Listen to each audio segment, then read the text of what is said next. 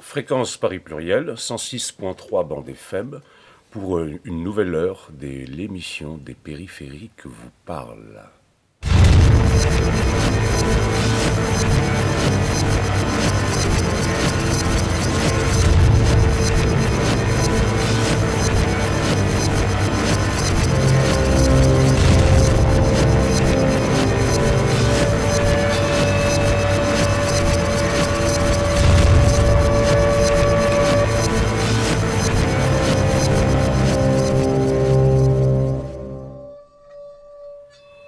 Cette émission est consacrée au lancement de l'Université du Bien Commun à Paris. L'Université du Bien Commun à Paris est née, une initiative citoyenne pour mieux connaître et défendre les biens communs matériels et immatériels. À travers un cycle d'ouverture intitulé « Biens communs, histoire, actualité et perspective », 7 rencontres, ateliers, débats et projections d'octobre 2017 à avril 2018 au 100 ECS, établissement culturel solidaire, en partenariat avec Fréquence Paris Pluriel.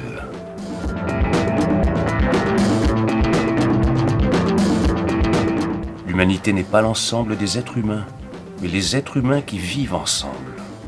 C'est pourquoi la question des biens communs invite à une réflexion qui permet de repenser la société, le rôle de l'État, de la démocratie, bref, la politique, la dynamique du partage et du collectif.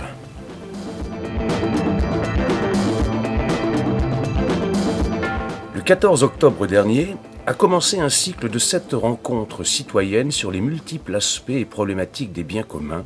Biens communs au pluriel, communs, sont des notions et des pratiques en développement dans de nombreux domaines et disciplines et à travers des actions citoyennes dans le monde entier. Elles s'amplifient sous la pression de la crise écologique et sociale, de la transformation numérique et de l'épuisement de nos modèles économiques. La connaissance, comme toute autre forme et expression de la vie, a été réduite à une marchandise. On peut breveter à titre privé et lucratif le vivant, gène humain compris, ainsi que les algorithmes. L'éducation est devenue un service marchand libéralisé. Les universités ont été transformées de facto en grandes écoles de business et de gestion des ressources, hôpitaux universitaires compris. Et que dire de la marchandisation de l'eau, des semences, de l'énergie solaire, du logement, des transports collectifs, de la santé, de la sécurité sociale. Il n'y a plus une caisse d'épargne ou une banque mutuelle ou populaire qui soit publique. La privatisation a effacé l'univers des services communs jadis publics. La res publica a été jetée aux orties. La puissance mondiale des grands groupes marchands, financiers et technocrates privés a laminé, avec le soutien des pouvoirs publics eux-mêmes, le rôle des institutions politiques. La domination, la violence, la militarisation du monde deviennent de plus en plus la norme. Une mobilisation qui s'intensifie. Parallèlement, la mobilisation autour des biens mis en commun s'intensifie, qu'ils soient matériels ou immatériels. Des pratiques propres s'installent. Un changement social peut en découler, orienté vers le partage et le collectif dans tous les domaines. Les biens communs sont des réalités en devenir et dont il faut assumer la grande diversité. C'est pourquoi l'Université du Bien Commun à Paris entend promouvoir leurs connaissances et celles des forces en présence dans tous les champs où elles opèrent. Droit, économie, anthropologie, philosophie, histoire, sciences, technologie, agriculture, numérique. Autant agora que lieu de recherche et de diffusion, de formation, d'éducation populaire, l'université sera ouverte à tous les publics. Basée sur la gratuité, sans chaire ni cursus, elle reposera sur un fonctionnement coopératif et rotatif, avec des modes d'intervention variés, conférences, ateliers, projections, interventions scéniques et plastiques. Cette démarche, au carrefour d'initiatives déjà foisonnantes, entend contribuer à sa manière à la valorisation des actions et des réflexions des différents acteurs mobilisés sur ces questions et susciter la convergence de talents, d'engagements et d'initiatives en faveur d'une meilleure connaissance et de la défense des biens communs. Communiqué signé par les membres fondateurs et coopérateurs de l'Université du Bien Commun à Paris. Quant aux Périphériques vous parlent, nous sommes l'un des initiateurs fondateurs de l'université.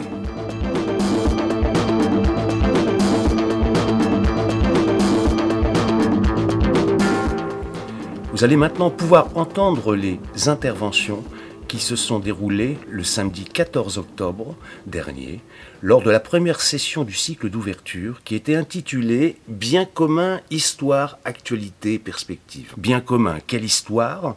C'était avec Patrick Farbiaz et à son initiative. Patrick Farbiaz est journaliste et auteur, cofondateur de l'association Les Pieds dans le Paf et de la Semaine Anticoloniale. Vous pourrez écouter également Riccardo Petrella, et qui est économiste, politologue, fondateur du groupe de Lisbonne, auteur de nombreux ouvrages dont Le Bien commun, éloge de la solidarité, paru en 1997. Il est également cofondateur des universités du bien commun en Italie, Belgique et Argentine. Son dernier ouvrage s'intitule Au nom de l'humanité, Oser l'audace. Vous pourrez enfin écouter Nadine Vivier, professeure émérite d'histoire contemporaine à l'Université du Maine, auteure du livre « Propriété collective et identité communale, les biens communaux en France, 1750-1914 » et les propriétés collectives face aux attaques libérales, 1750-1914, en Europe et en Amérique latine. Patrick Farbiaz, initiateur et animateur de la session, propose de développer cette réflexion. Nous pouvons affirmer que l'histoire des biens communs n'existe pas. Ce qui existe est un récit idéologique, une construction sociale constituée par trois éléments, le mouvement des enclosures en Angleterre, la controverse Harding-Ostrom sur les biens communs, l'émergence des nouveaux biens communs immatériels sur Internet et les nouvelles enclosures.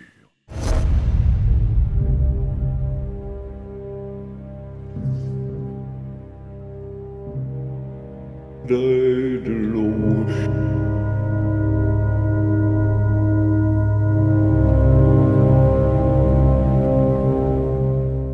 J'interviendrai sur le cadre général de comment se pose la question de l'histoire des biens communs, quelles sont ses caractéristiques, ses enjeux, etc.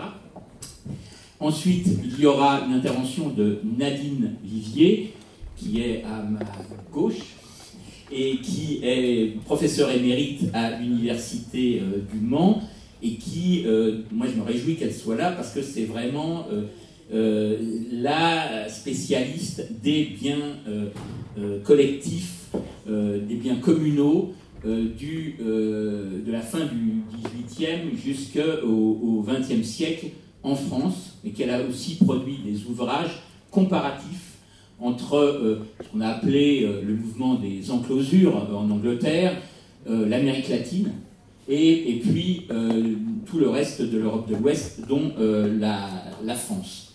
Et donc moi je suis très heureux qu'elle puisse intervenir sur la question des biens communaux, notamment en France, mais en donnant un focal aussi sur la question des comparatives avec les autres pays en question. Et puis le troisième intervenant, lui, est plus connu, c'est Riccardo Petrella, qui a travaillé énormément, non seulement à la Commission européenne, mais sur les questions de l'eau, et qui est l'auteur notamment, enfin le concepteur du contrat mondial de l'eau, et aussi évidemment sur la question des biens communs. Et sur la question des biens communs, il interviendra sur une chose extrêmement importante, sur lequel d'ailleurs je dirais quelques mots également, la question des narrations idéologiques autour des théories du bien commun et des communs d'une certaine façon, avec tous les débats qui ont lieu et en quoi il y a un enjeu historique dans ces narrations idéologiques. Je pense que c'est une des premières fois, je pense, qu'est abordée en tout cas en France, cette question de l'histoire des biens communs. Il y a certainement eu beaucoup de séminaires, de colloques autour de tel ou tel ou tel aspect, mais là, on essaye de traiter la question générale. L'idée qui préside à cet atelier est que l'histoire des biens communs est l'angle mort de la problématique des biens communs. Partie d'un récit sur l'histoire des biens communs, les enclosures, les controverses successives ont oublié l'histoire réelle des biens communs. Donc l'objectif est ici de réintroduire ce champ de recherche indispensable à la compréhension des enjeux des biens communs. La thèse que je défends est celle d'une certaine unité de l'histoire des communs et des biens communs qui se construit à travers toutes les recherches. Il s'agit de construire aujourd'hui ce champ de recherche, aujourd'hui dispersé avec une pluralité d'acteurs, comme le montre notre université, mais aussi avec un concours d'historiens, de sociologues, d'économistes, de philosophes, de scientifiques. Chaque période historique doit trouver ses références et ses mots pour dire de nouveaux projets qui se dissocient des échecs passés sans briser les liens de continuité des grandes luttes émancipatrices et des utopies concrètes.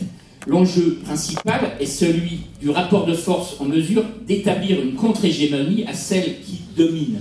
Et aujourd'hui, la question de la lutte contre la marchandisation et la privatisation est l'enjeu principal pour moi de l'histoire des biens communs. L'enjeu donc des biens communs est à cela et à reformuler avec des mots nouveaux d'anciennes et durables utopies qui ont été, pour certaines, comme les utopies communistes, complètement perverties. J'interviendrai sur trois questions. L'état et l'enjeu de l'histoire des biens communs, celle du récit des biens communs, mais qui sera bien mieux explicité par Riccardo, et celle de l'enjeu spécifique de la périodisation des biens communs. L'histoire des biens communs est une réalité cachée par l'histoire officielle. Dans le cas des biens communs, l'enjeu de l'histoire est essentiel, car sans une histoire documentée, un fait social manque de légitimité et de crédibilité. Il n'y a pas d'études d'histoire à part entière sur l'histoire des biens communs. Vous pouvez aller chercher dans les bibliographies, il y a de plus en plus d'histoire environnementale, mais il n'y a pas une histoire générale des biens communs. Il y a maintenant, depuis un mois, en circulation un dictionnaire des biens communs qui vient d'être publié. C'est un ouvrage extrêmement important, mais dedans, l'histoire, c'est pas le centre de ce dictionnaire, pour une bonne raison, c'est que c'est la question économique qui a présidé à l'étude de ce qu'on a appelé les biens communs. Dans les masters qui existent sur les biens communs, par exemple le master sur les biens communs numériques à Paris 10, ou à Sciences Po Lille sur affaires publiques et gestion des biens communs, il y a quelques vagues unités sur les enclosures ou sur les états industrialisés au 19e et 20e siècle, mais c'est vraiment marginal. Pourtant, les communs font l'objet de programmes de recherche de plus en plus nombreux, menés à partir d'ancrages disciplinaires les plus divers, et cette année, par exemple, je crois que c'est la première fois, un séminaire sera organisé autour du thème commun droit, histoire et historiographie, dont la focale sera principalement historique et juridique à l'EHESS. La bibliographie de l'histoire des communs a un caractère contradictoire, parce qu'elle est à la fois très éparse, mais elle est relativement fournie, finalement.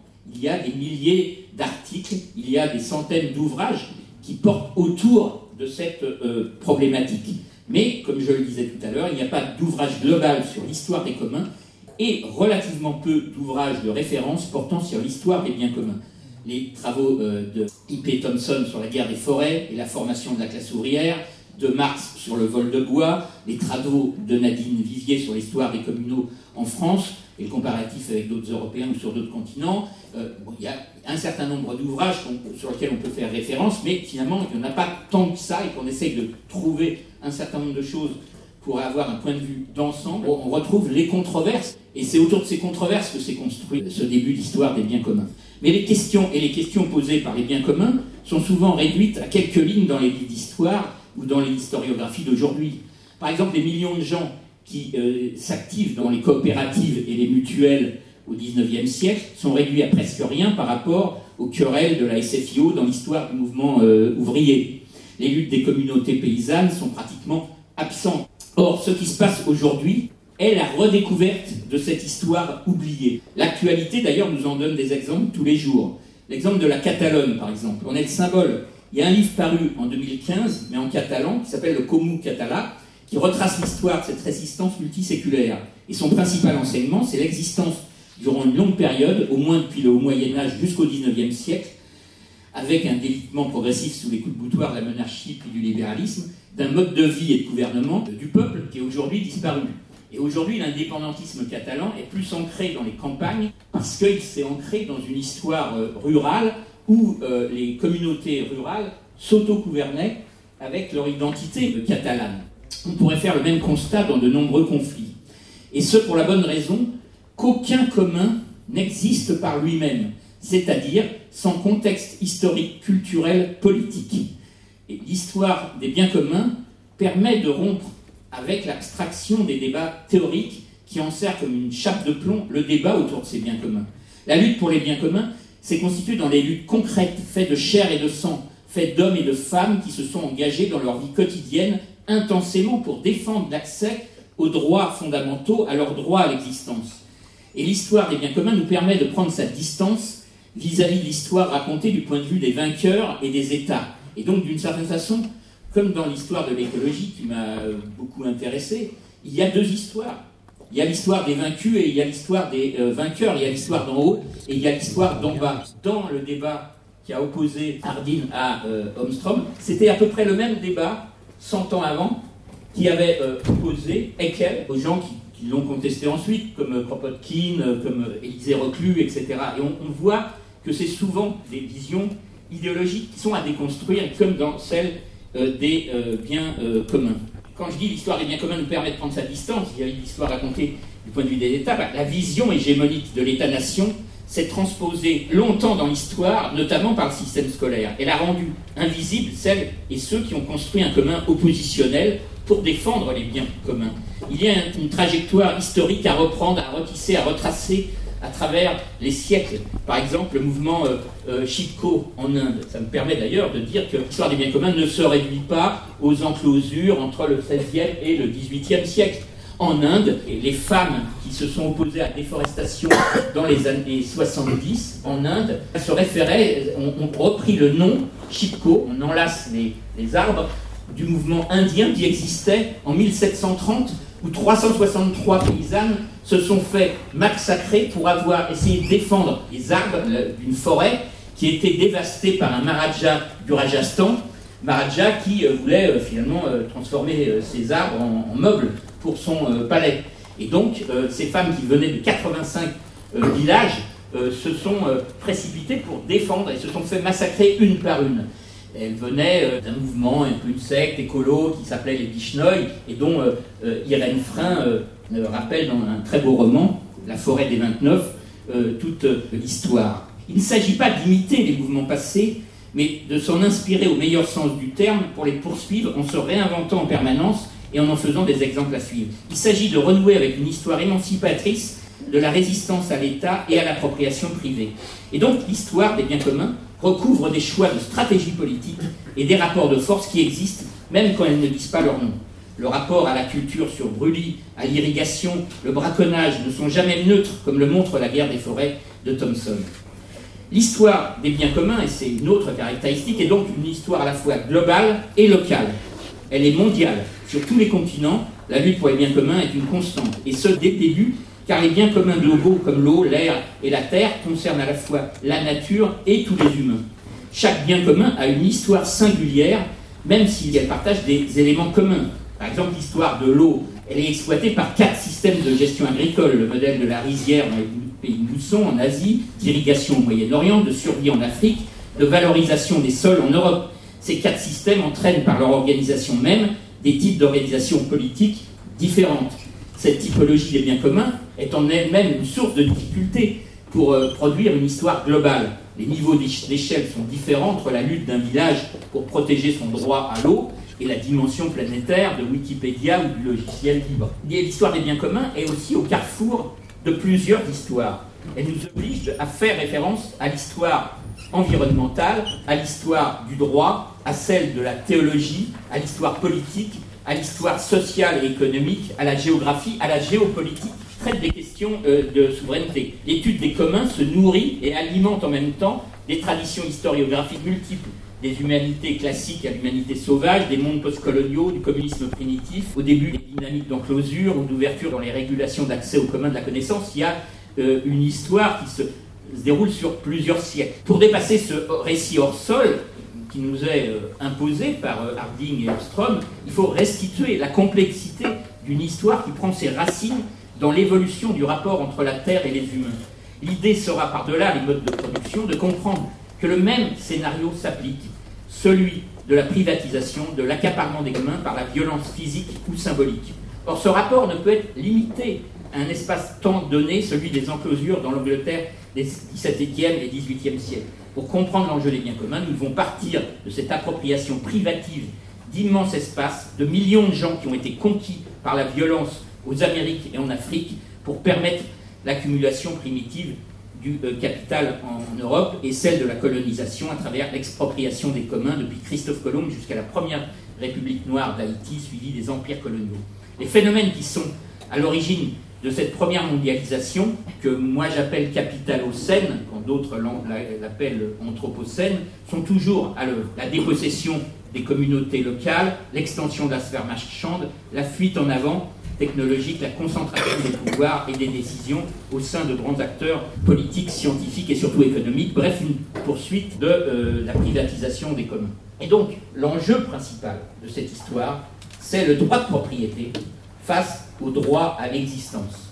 Posé dès le mouvement des enclosures et la Révolution française, dès les premiers écrits de Marx sur le vol de bois, il se perpétue aujourd'hui dans les luttes pour le droit à l'eau ou contre l'extractivisme ou contre le brevetage du vivant et les biens communs de la connaissance. C'est la lutte séculaire entre les biens communs et le processus de marchandisation et de privatisation. Et deuxième enjeu qui est très lié, c'est la définition de ce que c'est les biens communs. Et les pratiques d'appropriation sociale, c'est-à-dire propriété collective, propriété publique, propriété sociale, propriété privée, propriété communautaire, bon, il existe évidemment une quantité de modes de gouvernance et d'appropriation. Et l'histoire permet de saisir un peu mieux la différence entre ces termes. Par bien commun, je dirais qu'on entend beaucoup de choses aujourd'hui. Hein. On entend les ressources rivales, leur usage par un individu qui interdit l'usage par un autre individu et non exclusive. On ne peut interdire à personne de respirer de l'air ou de nager dans la mer. Les biens communs sont donc des biens qui ne sont pas des biens publics, appropriés par l'État, qui ne sont pas des biens privés exclusifs. Ce sont des biens que l'on peut s'approprier. Par exemple, pour Riccardo Petrella ou Alain Giffard, le bien commun implique plus que le respect de la loi exprimant l'intérêt général. Le bien commun désigne le bien-être ou le bonheur collectif d'une communauté ou en général de ses membres et l'ensemble des choses qui sont supposées y contribuer, bien matériel, respect d'autrui, justice sociale. Il existe un engagement de chacun comme condition de fonctionnement de la règle. Et cette conception est très développée par Ricardo, et pour qui les principes du bien commun sont inclus dans le droit au travail pour tous, le plein emploi, un revenu décent pour tous les travailleurs, et la sécurité sociale pour tous, ce qui est très proche de la définition française de l'intérêt général. Mais moi, ce que je veux souligner, c'est que cette définition, elle est aussi issue des luttes sociales qui se sont construites pendant les deux derniers siècles sur la question des biens communs, et que là, l'histoire, elle est toujours à réécrire. Deuxième question, c'est d'abord l'histoire des biens communs. Elle n'existe pas, je l'ai dit et je le réaffirme. Ce qui existe, c'est un récit idéologique, une construction sociale constituée autour d'une controverse entre économistes, Hardin et Ostrom, sur les biens communs. Cette controverse s'appuie sur une histoire réelle, le mouvement des enclosures en Angleterre, mais fantasmée par les auteurs, moins peut-être par Ostrom que par Hardin. C'est quand même une histoire qui est peu documentée que fantasmée.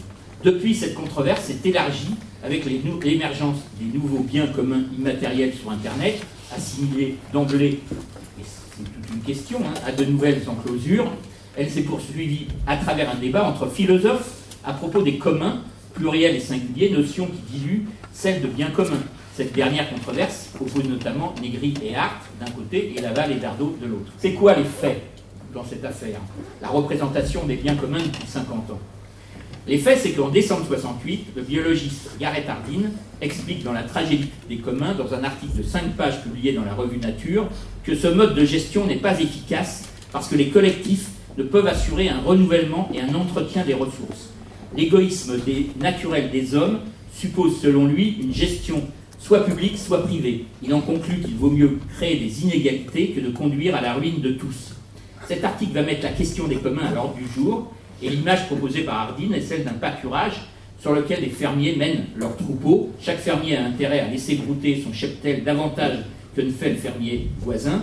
Si chaque fermier agit de la sorte pour maximiser son profit, le pâturage se dégrade petit à petit de manière imperceptible au début, mais de manière définitive au bout du compte. C'est la surexploitation. Tel est le destin inévitable d'un pâturage abandonné aux communs, selon Hardin. En 1990, la politologue américaine Elinor Ostrom lui répond qu'avec la parution de Governing the Commons, et elle devient d'ailleurs, grâce à ça, prix Nobel d'économie en 2009. Ce texte, Et d'ailleurs, le prix Nobel lui est obtenu pour son analyse de la gouvernance économique et en particulier des biens communs.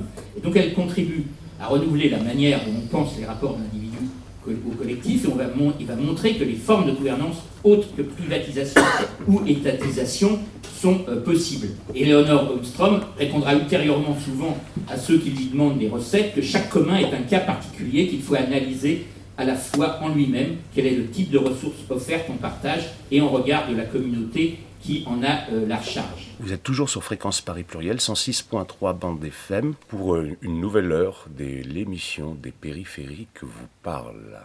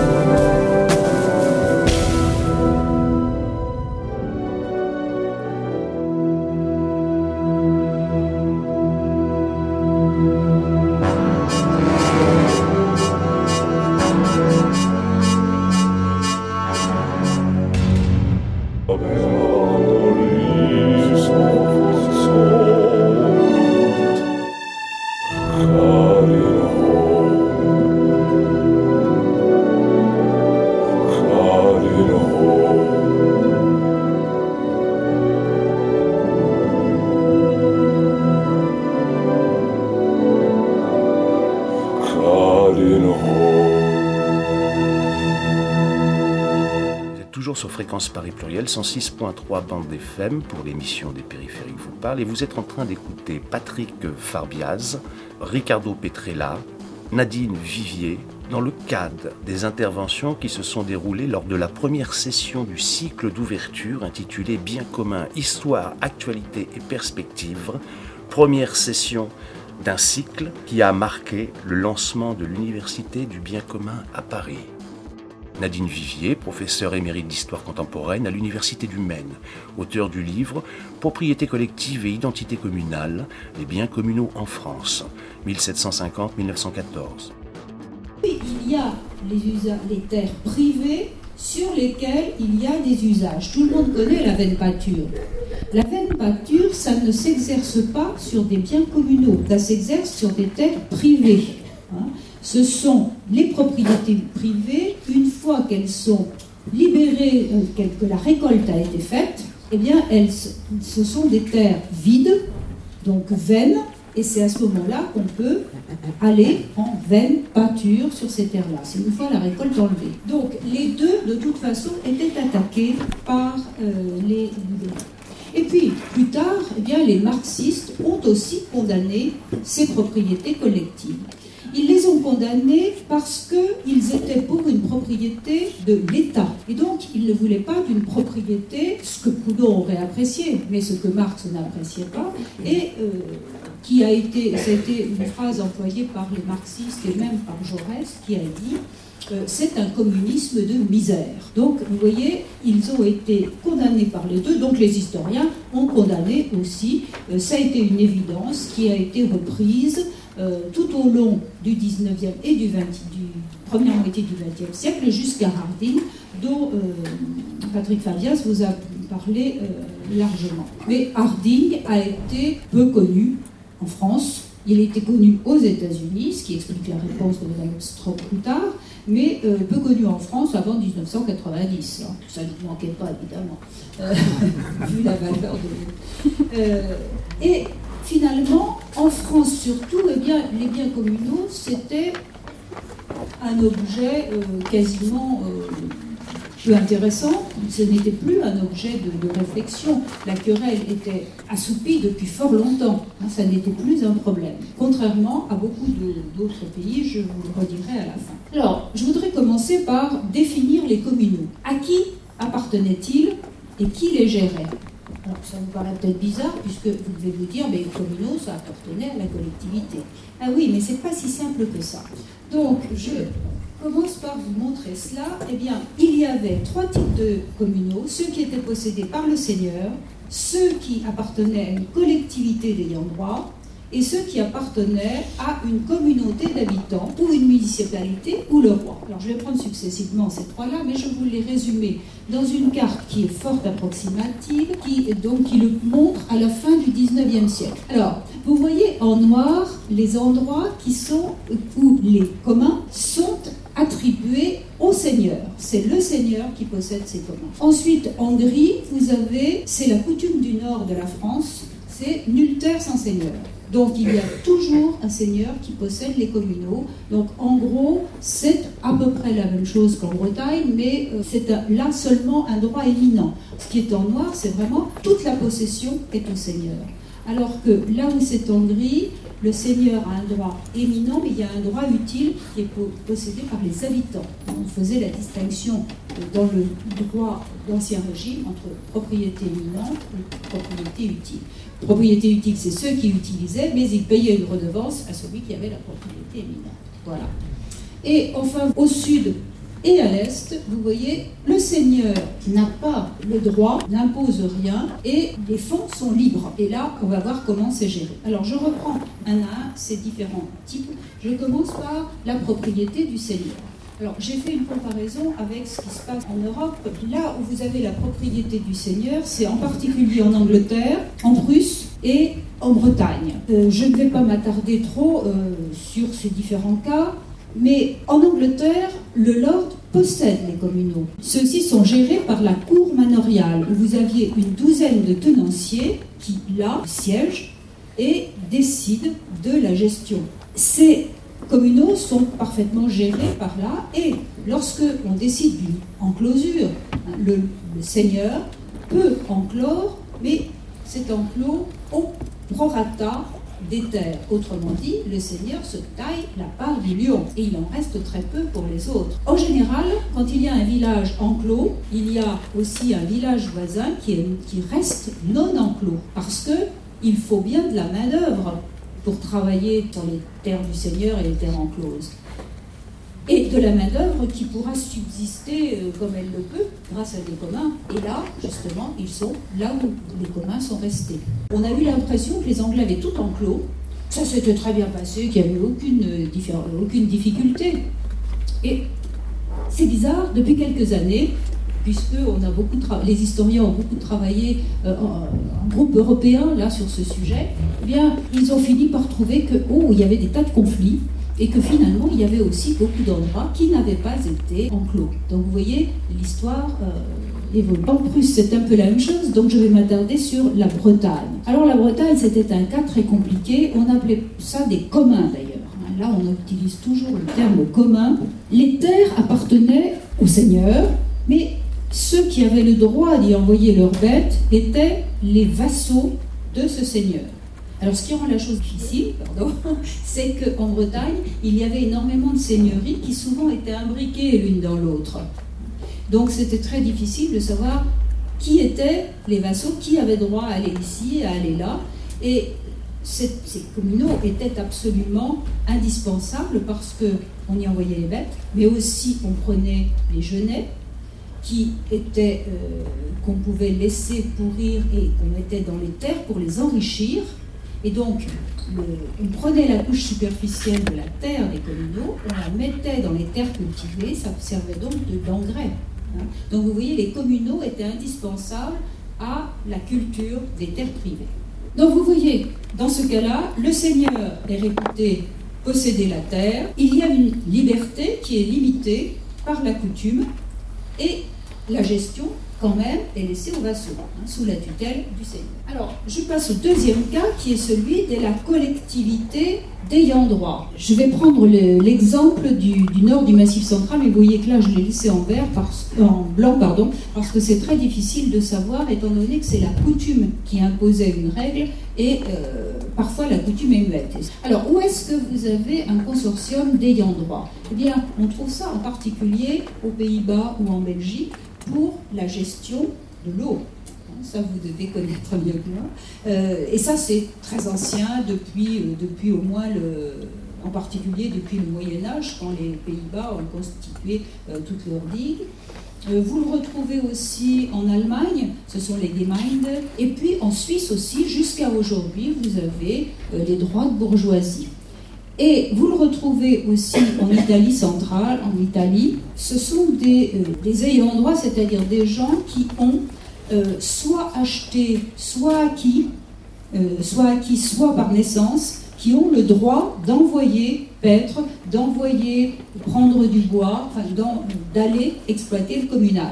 Et donc, ce ne sont pas forcément tous les habitants, ce sont seulement un certain nombre d'entre eux, et ce sont eux donc qui possède et qui gère. Je vous prends l'exemple ce que j'ai mis en bleu foncé, là le Massif central, où c'est le droit de la terre qui prévaut. C'est-à-dire qu'il y a ces vastes terres qui sont d'usage libre, pas tout à fait libre, c'est-à-dire réservées aux propriétaires des terres. Ceux qui n'ont pas de terre n'ont aucun droit. Et c'est pour ça qu'on vous montre parfois des tableaux ou qu'on vous parle de pauvres femmes ou d'enfants qui vont mener la vache paître le long des chemins. Pourquoi est-ce qu'ils vont le long des chemins ? Parce qu'ils n'ont pas accès au communal. Et dans le Massif central, seuls les propriétaires y vont en proportion des pailles et des foins qu'ils ont récoltés dans l'été. Autrement dit, il faut absolument avoir récolté suffisamment de paille pour l'année, de foin pour que les bêtes mangent pendant tout l'hiver. Donc voilà un deuxième système où les communaux ne sont pas ouverts à tout le monde. Vous êtes toujours sur Fréquence Paris Pluriel, 106.3 bande FM pour l'émission des Périphériques vous parlent, et vous êtes en train d'écouter Patrick Farbiaz, Riccardo Petrella, Nadine Vivier, dans le cadre des interventions qui se sont déroulées lors de la première session du cycle d'ouverture intitulé « Bien commun, histoire, actualité et perspectives », première session d'un cycle qui a marqué le lancement de l'Université du Bien commun à Paris. Riccardo Petrella, qui est économiste, politologue, fondateur du groupe de Lisbonne, auteur de nombreux ouvrages dont « Le bien commun, éloge de la solidarité » paru en 1997. Je vous dirais qu'au fond, vis-à-vis des biens communs, on est passé vers la fin du XVIe siècle, 1780, lorsque des auteurs de la Tarda Scolastica jésuite espagnole ont, pour la première fois dans l'histoire de l'Église catholique, ont consacré les droits divins à la propriété privée. Et que, tradition de l'Église catholique, l'idée que les droits de propriété privée étaient voulus par Dieu parce que chacun avait le droit à la vie et que devait avoir la possibilité d'être propriétaire des biens essentiels pour la vie. Mais ils avaient ajouté également à ce moment-là que, comme est devenue ensuite la doctrine sociale de l'Église, que tout usage des biens privés devait malgré tout obéir à une destination sociale.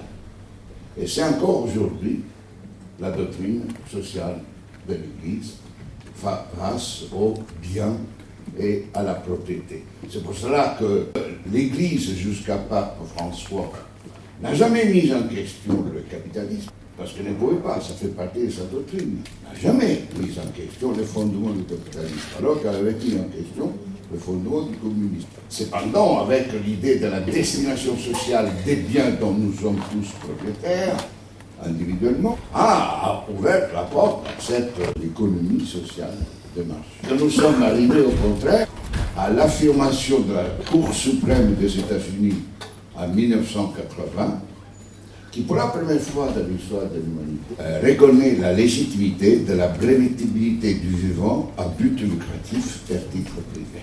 Et il y a eu donc, comme il a été déjà dit, l'histoire des biens communs et les narrations idéologiques qui l'ont accompagnée sont liées au droit à la vie. Quand le droit divin, la propriété privée, dit que tout homme, toute œuvre de créature, comme les êtres humains de Dieu, ont droit à pouvoir avoir accès aux biens essentiels nécessaires pour la vie, ils affirment là le droit privé à la vie. Et la bataille est de dire comment réaliser de manière optimale l'accès aux biens qui sont instrumentaux à l'exercice du droit d'existence. Et encore aujourd'hui, tous les débats autour de la brevetabilité de la vie ou quoi, du vivant, c'est est-ce que c'est à travers la brevetabilité du vivant qu'on assure l'optimisation pour les 7 milliards de gens du droit à la vie. Cette lutte autour du droit à la vie passe autour du droit à la propriété, et donc à la nature de la propriété, et donc à la nature des usages qu'on fait des biens. Les chrétiens ont dit destination sociale, la brevetabilité du vivant au but lucratif dit que l'objectif c'est la rentabilisation maximale des highest return on investment du capital. Le développement du capital financier investi dans la production des biens et des services nécessaires et indispensables pour la vie devient la finalité intrinsèque de la créativité individuelle et collective. Et alors, il est vrai que de cette affirmation découle une autre proposition analytique, non seulement théorique, et de dire que finalement, l'organisation optimale des ressources disponibles aujourd'hui ne peut être qu'à l'échelle planétaire, tout en se basant sur l'extrême variété des situations locales, de la variété, de la complexité, des complexités des systèmes complexes, des ressources disponibles ou à créer, parce qu'on planifie. On planifie la création des biens et des services d'or et maintenant. Quand on dit votre voiture en 2040 sera sans pilote, on est en train de planifier les ressources qui seront peut-être disponibles. mais pas seulement celles qui le sont déjà.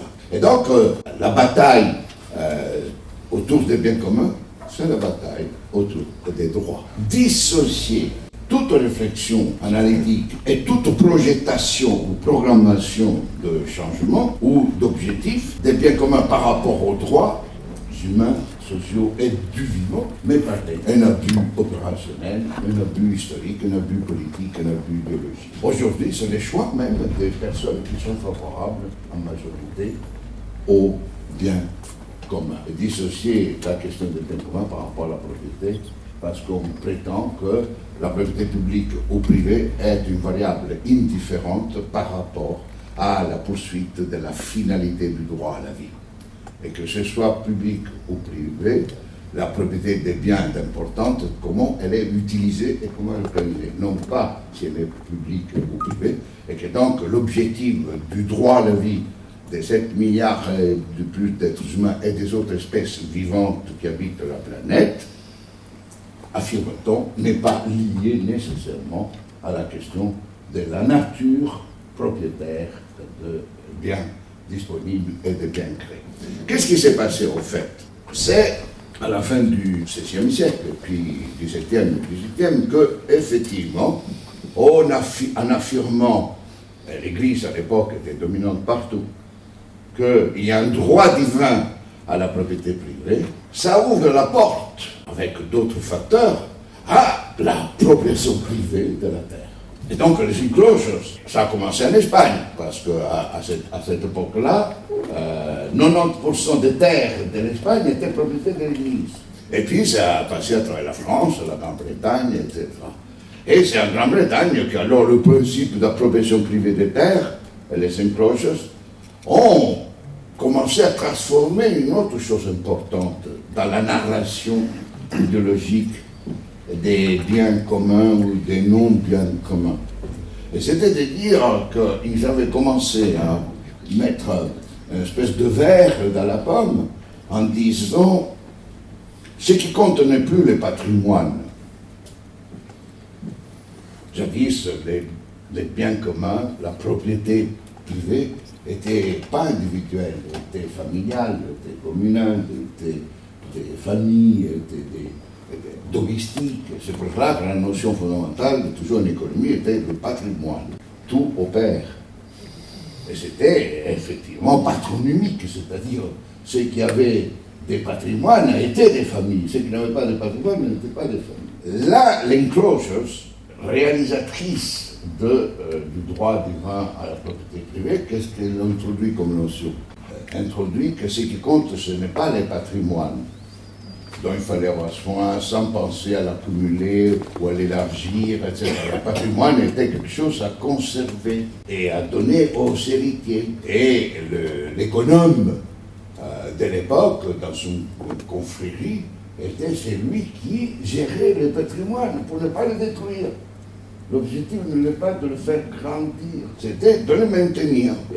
L'enclosure dit, non, ce n'est plus important le patrimoine, c'est important le revenu. C'est pour ça que je suis propriétaire de la terre, non pas pour produire des choses de la terre, mais pour élever les moutons et pour faire de la laine, parce qu'à l'époque, la richesse, c'est-à-dire pour toute l'industrie de la draperie. Donc la terre ne servait pas pour l'alimentation, la terre servait pour élever les moutons. Et d'ailleurs, Thomas More, dans sa Utopia critique farouchement le fait qu'on avait dédié toutes les terres de la Bretagne pratiquement à ces moutons voraces. Il disait Thomas More, c'est extraordinaire comme nous avons été capables de donner la terre à ces bêtes voraces. Et on ne produit plus la terre pour faire de l'alimentation des gens, mais on expulse les paysans, on ne leur donne même pas à manger, alors que la victoire vient aux bêtes, aux moutons, parce que c'est elles qui sont à la source de revenus, de la richesse. Je vous signale que tout cela se mènerait très, très loin, mais pensez qu'à ce moment-là, la notion de richesse a changé. Par la propriété privée des ressources indispensables comme la terre, on est passé dans l'économie du patrimoine à l'économie du revenu. Et ça, c'est très important parce qu'on verra tout à l'heure, très vite, l'importance de ces passages. Fréquence Paris Pluriel, 106.3 dans des FM. La fin de cette émission des Périphériques se profile. Vous avez pu écouter donc Patrick Farbiaz, Riccardo Petrella et Nadine Vivier qui sont intervenus dans le cadre de la première session du cycle d'ouverture de l'Université du Bien Commun intitulé « Bien commun, histoire, actualité et perspective ». Ces interventions du 14 octobre dernier feront l'objet d'une deuxième heure d'émission sur Fréquence Paris Pluriel qui est partenaire de l'Université.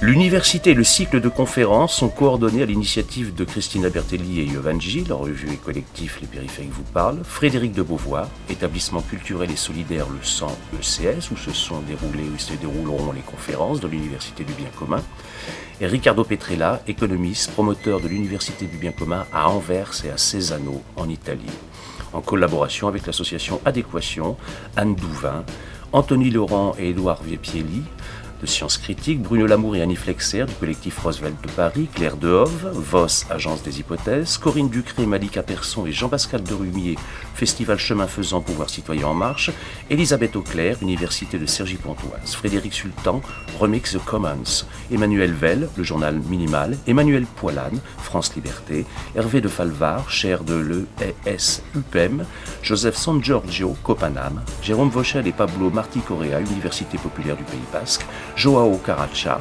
Calouste Goulbanquio Fondation, Jonathan Keller, Savoir.com, Miguel Anjuez Nunez, Mouvement Utopia, Marc Ridel, Détecteur et Connecteur, Patrick Farbiaz, Semaine Anticoloniale, Thierry Link, Pierre Dagallier, Michel Auger, Université du Vivant, Florence Durand-Tornare, Fil Internet, Violaine Hacker, Common Good Forum, Vincent Glenn, Coopérative DHR.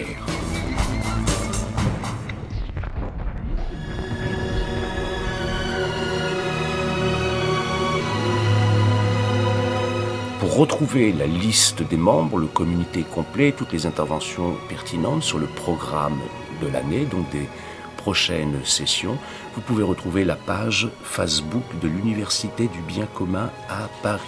Vous pouvez également nous contacter au mail suivant universitébiencommune@gmail.com. Vous pouvez également nous joindre au 01 40 05 05 67. Le prochain rendez-vous de l'université aura lieu le samedi 11 novembre de 14h30 à 18h30 sur le thème « L'eau vers un bien commun mondial ?» Et nous retrouverons Emmanuel Poilane, directeur de France Liberté, et également Riccardo Petrella et d'autres intervenants.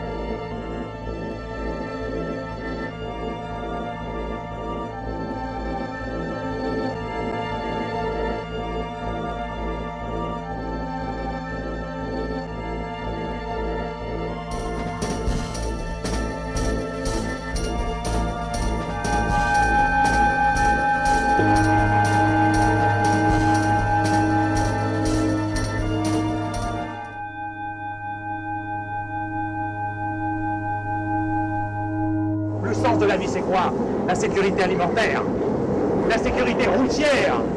Vous avez déjà vu un métro faire demi-tour ?